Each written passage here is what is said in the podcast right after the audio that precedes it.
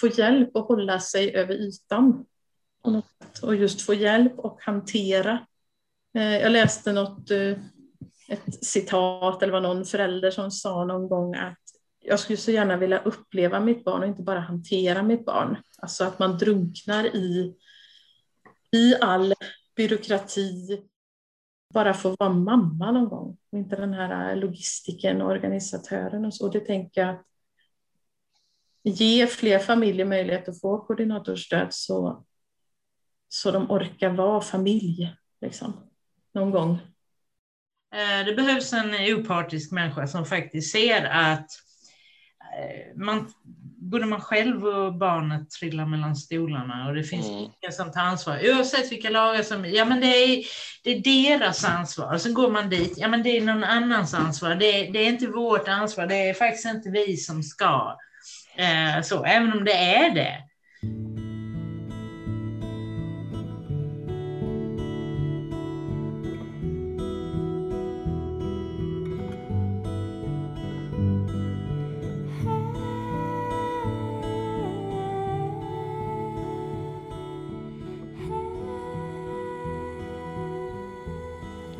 Det här är en podd som görs av NKA, Nationellt kompetenscentrum anhöriga. NKA är en verksamhet som arbetar för att utveckla anhörigstödet i vårt samhälle. Och vi vänder oss till alla anhöriga, oavsett ålder, sjukdom eller funktionsnedsättning. Vi arbetar på uppdrag av Socialdepartementet och i nära samarbete med Socialstyrelsen.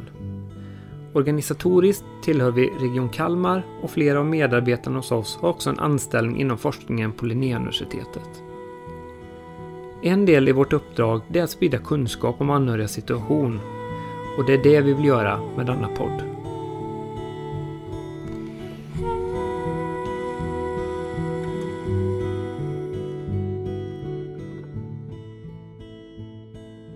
I detta poddavsnitt kommer ni att få lyssna till Sabina, Jessica och Jan.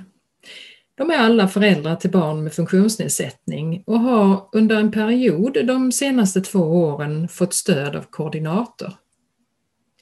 De bor i kommuner som valt att gå med i det projekt som NKA leder i samarbete med Socialstyrelsen och som heter Koordinatorstöd för föräldrar som har barn med funktionsnedsättning. Projektet är treårigt och kommer att avslutas december detta året, 2021. Under dessa tre åren har åtta kommuner i landet deltagit och bidragit till att samla kunskap om hur koordinatorsfunktionen fungerar under svenska förhållanden. Projektet kom till efter att Socialstyrelsen 2017 kom ut med kunskapsstödet som heter Vägar till förbättrad samordning av insatser för barn med funktionsnedsättning. I det kunskapsstödet presenteras en triangel med olika former av stöd för att underlätta och förbättra samordningen. Och en av dessa delar är just praktiskt stöd av koordinator. Du kan läsa mer om projektet på NKAs webbsida anhöriga.se under fliken projekt. Koordinatorstödet syftar till att ge föräldrar stöd i det särskilda föräldraskap det innebär att vara förälder till ett barn med funktionsnedsättning. Jag är därför mycket glad att Sabina, Jessica och Jan har tagit sig tid att vara med i denna podd och dela med sig av sina erfarenheter.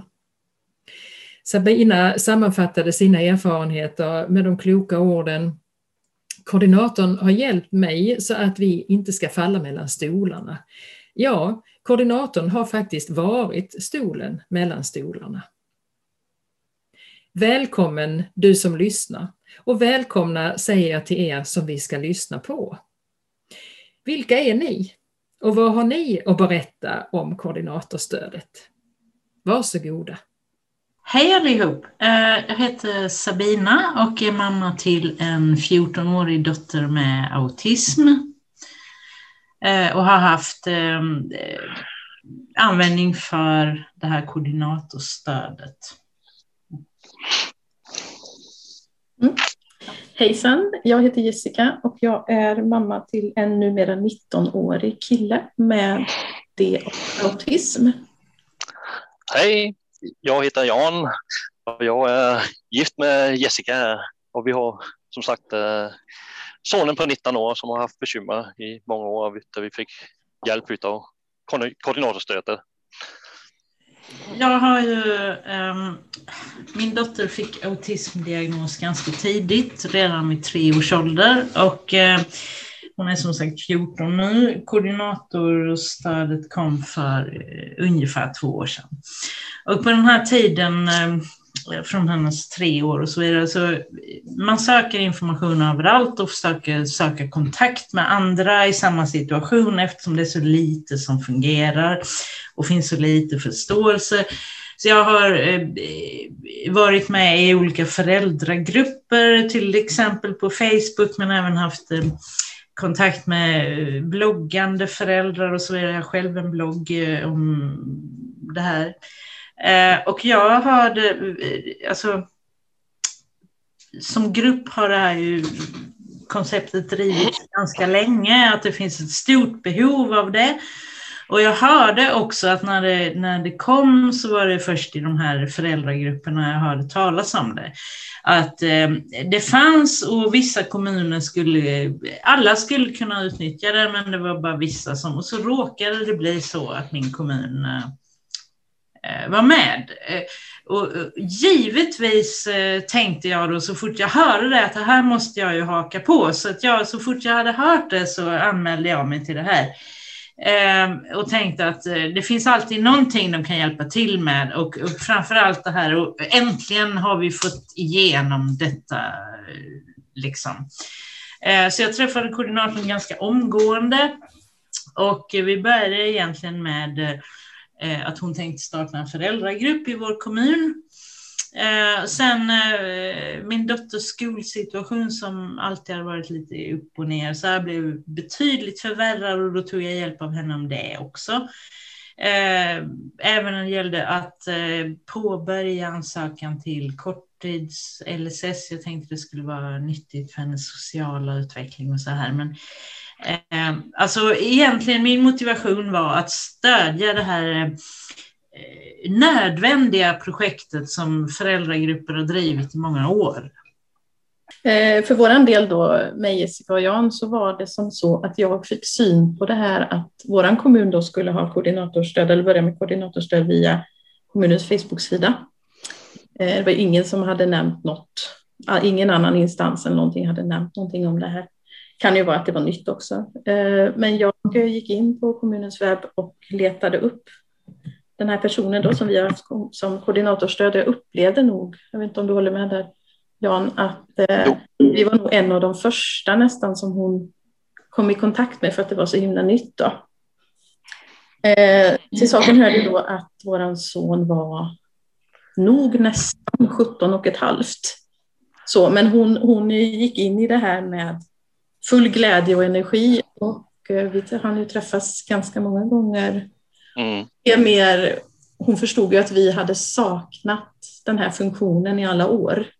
Mm. Eh, men hon gjorde ju det hon kunde på det här halvåret som vi fick henne eh, som stöd och vi fick liksom en, en hjälp in i sonens vuxenliv på något sätt. Vad ska vi tänka på nu då när han blir 18? Och det var, det var bra vi, vi gick väl in med, med det. Vi försökte få en övergång eh, i och med sonen skulle bli 18 som är att försöka få lite hjälp där för det, det är ju massa lösa trådar som finns mm. eh, emellan där. Eh, att de blir 18 och helt plötsligt eh, släpper alla tak till föräldrar och som är att du har ingen ansvar överhuvudtaget helt plötsligt. Eh, och där kände vi det var otroligt stor hjälp att få en övergång där. Så, ja, både för oss men även för, för sonen. Eh, för att han skulle komma så bra som möjligt över på, på andra sidan. Eh, eh. Samtidigt som när han blev 18 så i och med att vi har en större son också då på 22 nu så där var man ju med när han blev 18 men det var ju mer naturligt. Här, här håller vi fortfarande på och stöttar väldigt mycket mer än vad vi gjort med den andra sonen vi har. Mm. Ja, alltså det där känner jag mig väldigt rädd för. Nu är det fyra år kvar tills min dotter är där, men jag har tänkt på det här redan. Och eh, det är fantastiskt att eh, ni hade ändå hjälp av en koordinator med det här för att just när de blir 18 eh, har man ju hört på många håll hur svårt det är och det finns plötsligt ingen hjälp någonstans och allting. Det är nästan som att det man gjorde för dem när de var små skulle vara enkelt på något sätt. Så här ser vi ju verkligen vilket behov det finns. Det är ju större faktiskt än det behovet som, eh, som jag känner att jag, jag hade. Mm. Det är fantastiskt att höra eh, detta. Mm. Ja, det, det, är ett otroligt stort steg att de tar det när de blir 18 för du måste liksom släppa mm. Alla tag och man vet ju ändå att uh, man kan inte göra det. det, det, det wow. De kan ju inte klara sig själva bara för att de blir 18. Uh, man måste alltid finnas där, men helt plötsligt mm. går allt, utgår allt ifrån den som, uh, ja, där vi andra finns bredvid, bredvid och, och får stötta och hjälpa. Mm. Och det, jag tyckte vi fick otroligt många bra verktyg och så uh, utav, uh, utav vår hjälp där på, mm. på koordinatorstödet så kände jag med när, när det var någonting man undrar över så till koordinatorn, ja, hon tog reda på det till nästa gång. Eh, man fick den hjälpen, man fick eh, hon gick vidare så och beredde vägen eh, med rätt kontakter så det, det, det gjorde det mycket, mycket enklare mm. på, på många grejer. Ja, men det kände jag också när det gällde, jag, jag tog hjälp av koordinatorn för att hitta en bättre skola, mer eh, lämplig skola till min dotter. Eh, och hon eh, hade ungefär lika svårt som jag att få fram eh, information. Det, det, det, är otroligt svårt. Men hon lyckades i alla fall och eh, under den tiden det tog så skickade hon mig liksom, eh, ofta mejl att Eh, jag, har, jag, jag håller på, jag har inte fått svar än, men eh, det kommer. Du kan ta det lugnt liksom. Så här. Bara det var ju en hjälp. Att, mm. Det är fantastiskt. Liksom få höra att någon annan hade lika svårt som man själv att faktiskt få reda mm. på någonting. Så att för mig var det också en, jag menar klart att den slutgiltiga hjälpen också hjälpte, men bara det här att få bekräftelse för att det är inte bara jag som inte kan hitta någonting, utan det är faktiskt, det är faktiskt så här svårt. Ja, precis. För då mm. hade jag gärna, väldigt, väldigt gärna fått den här koordinatorn, liksom, när sonen var tio kanske redan. För ja. då tror jag också man inte hade slitit ut sig och behövt hantera så mycket saker utan kunna vara med honom att vara en familj lite mer som alla andra, även fast man aldrig är det. Men, eh, men just det här kunna, ja, som jag själv har suttit och letat och sökt och ringt och tjatat och klagat och frågat. Alltså hade hon funnits där så hade vi haft någon med oss som mm. jag kände kunde vara på vår sida, även om hon var, eh, vad kallar man det då? Även om hon liksom var eh, på lagens sida, eller vad ska man säga, att hon hade koll på saker, men det kändes som man hade henne på sin sida. Liksom. Som förälder tycker jag också man hela tiden, ja, alltid egentligen har liksom fått brottas i underläge på något sätt. Mm, mm. Det tror jag vi hade sluppit hade haft med henne här på olika den kanske och stödja hur det hade kunnat vara i och med att vi aldrig det blev liksom inte så i och med att det bara var det här, eller bara, det var ett helt jättebra halvår mm. drygt som vi hade henne. Men mm. eh, jag tänker att vi hade behövt, det hade blivit bra bättre. Ja, ja vi, um, vi hade behövt henne redan där sonen börjar få problem i skolan, när han börjar bli ja, 11-12 år, med tidigare. Mm. Uh, och ha någon som kunde hjälpa oss vidare. För vi fick ju kämpa emot skolan. Och sonen började på BUP med och så med. Och det blev total kaos där med. Och, ehm, och till och med på BUP kände man så att det, det var vi som eh, det nästan var vi det var, det var fel på.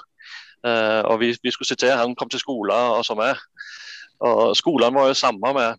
Och det han blev äldre med då, då ville de ju anmäla oss uh, um, till SOS.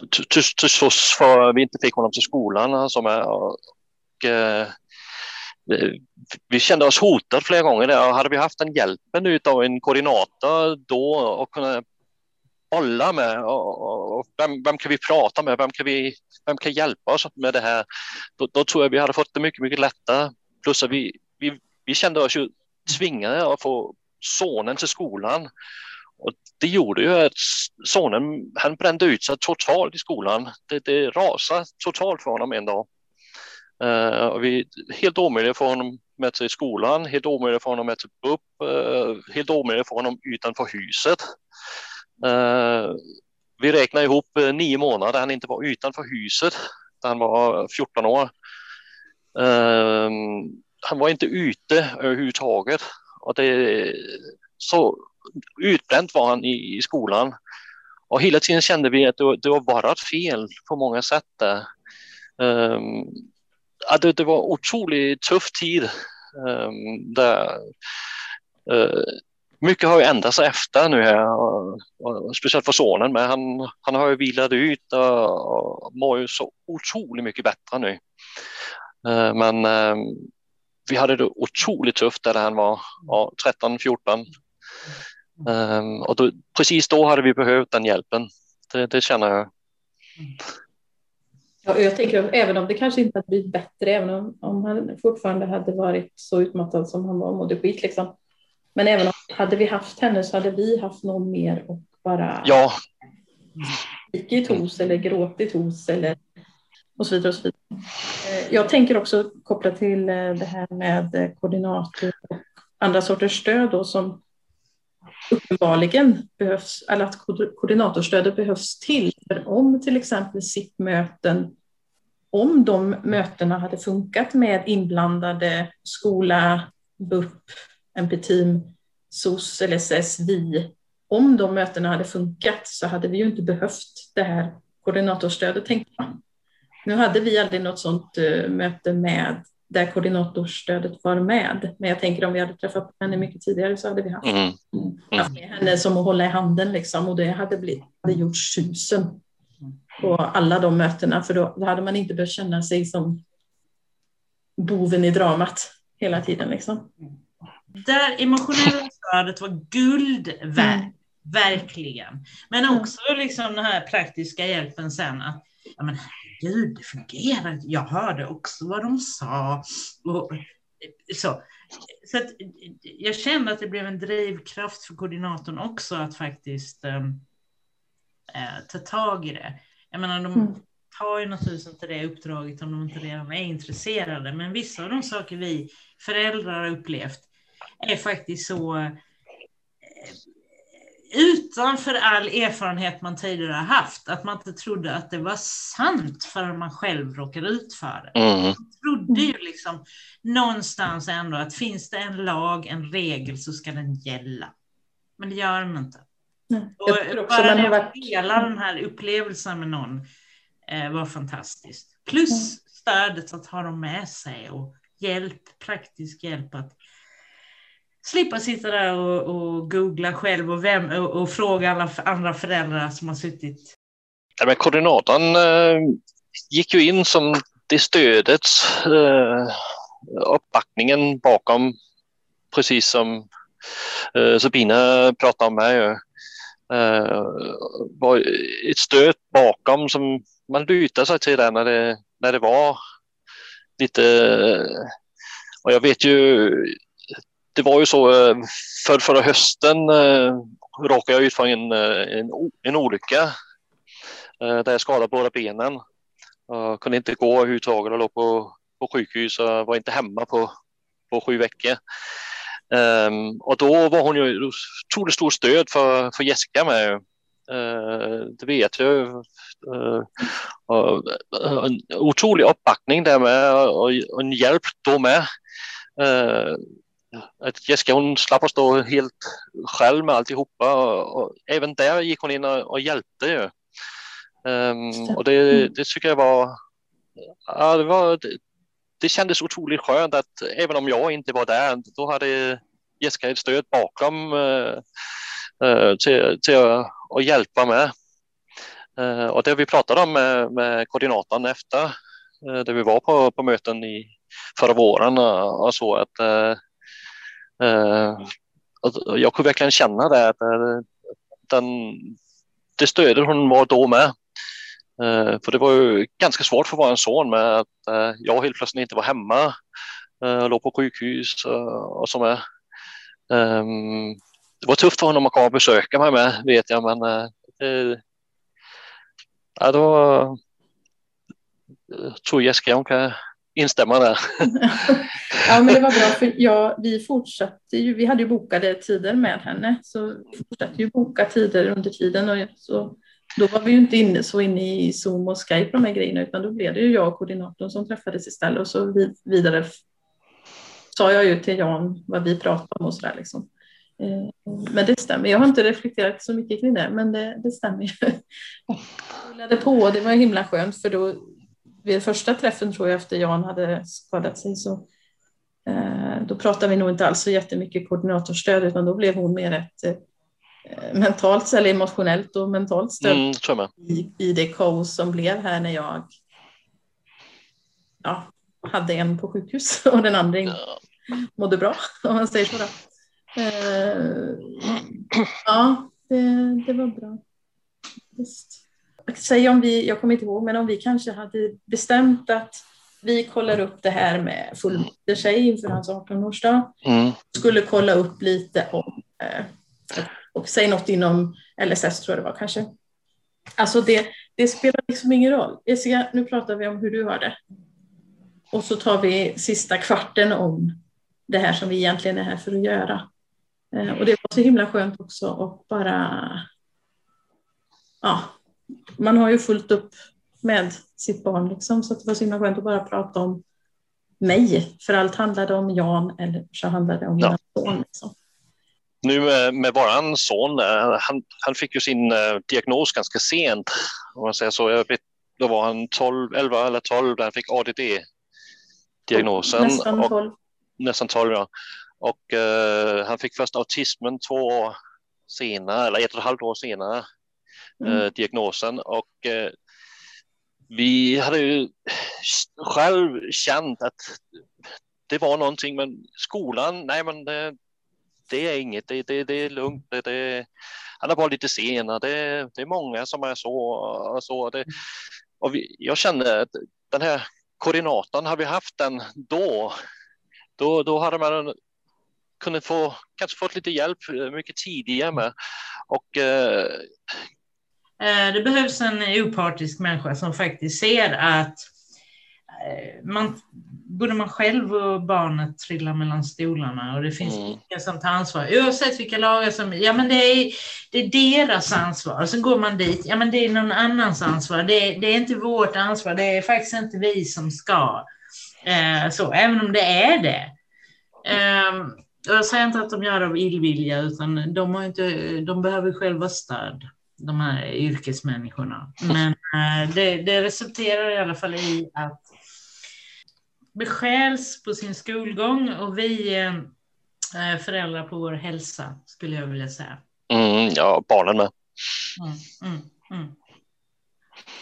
Jag tänker också det här, nu har jag gått ur ganska många eh, Facebookgrupper och sådär. Eh, dels för att behovet, ja, självklart har vi behovet, men jag bytte till mer eh, Facebookgrupper för vuxna med, nej, för andra till vuxna barn heter det. Alltså med någon NPF-diagnos och så. Eh, men en period där så, så var det ju en grupp som var väldigt aktiv där man själv kunde Hej, jag har möte i den och den stan imorgon eller om en vecka eller så klockan. Finns det någon som kan följa med mig som stöd? Mm. Facebookgrupper och det säger det kan jag tänka. Ge oss koordinatorer som är också är mer insatta och så kör på liksom. Mm. Så det finns mycket att tjäna, särskilt för små kommuner på det här. Som har svårt att få råd med alla de här bidragen och LSS och resurser till skolan och så här. De drar ju in den av ekonomiska skäl. Varför inte satsa på ekonomin då och se till att vi kan betala den skatt som vi faktiskt skulle kunna göra, som vi gjorde innan? Nej, men eh, jag, jag, tror ju att eh, i, i, slutändan om man, om man har någon som är, har, man har den här kontakten med kontinualstöd som är, då, då, tror jag absolut att eh, både vi föräldrar men även barnen slippa och, och gå i väggen som det gjorde i våra fall. Och eh, det är ju en, en jättekostnad som, som finns ju Eh, bakom ju, både, eh, ja, både för kommuner och annat med, men även för, för de det drabbas. Det, det har ju varit otroligt tufft i många, många år för, för våran del. Ju. Eh, inte direkt med pengar och så, men ändå. Eh, det, det, det, hade man haft den hjälpen ju, då, då tror jag man hade sparat otroligt mycket för, för alla. Eh, det, eh, den hjälpen man hade fått där, det, det, det, det hade varit, eh, det hade varit guld värd. Det, det är helt klart. Eh. Jo, eh, alla de här, ja, vad ska man kalla det då? Mentala kostnader som, som kan bli annars, eller vad man kallar det, psykiska kostnader med psykisk ohälsa som Jan också är inne på. Eh, just den här biten att få hjälp att hålla sig över ytan och just få hjälp och hantera. Eh, jag läste något, eh, ett citat eller var någon förälder som sa någon gång att jag skulle så gärna vilja uppleva mitt barn och inte bara hantera mitt barn. Alltså att man drunknar i, i all byråkrati, eh, söka det ena, söka det andra, söka omvårdnadsbidrag, eh, ha kontakter med skolan, ha kontakter med ja, eventuellt då SOS och LSS och BUP och NP-team och hela den där just oh, Facebookgrupper och annat. Facebookgrupper, mm. de ger ju väldigt mycket annars. Jo, jo, men, det, men det hade varit skönt mm. att få liksom bara få vara mamma någon gång inte den här logistiken och organisatören och så. Det tänker jag ge fler familjer möjlighet att få koordinatorstöd så, så de orkar vara familj. Liksom.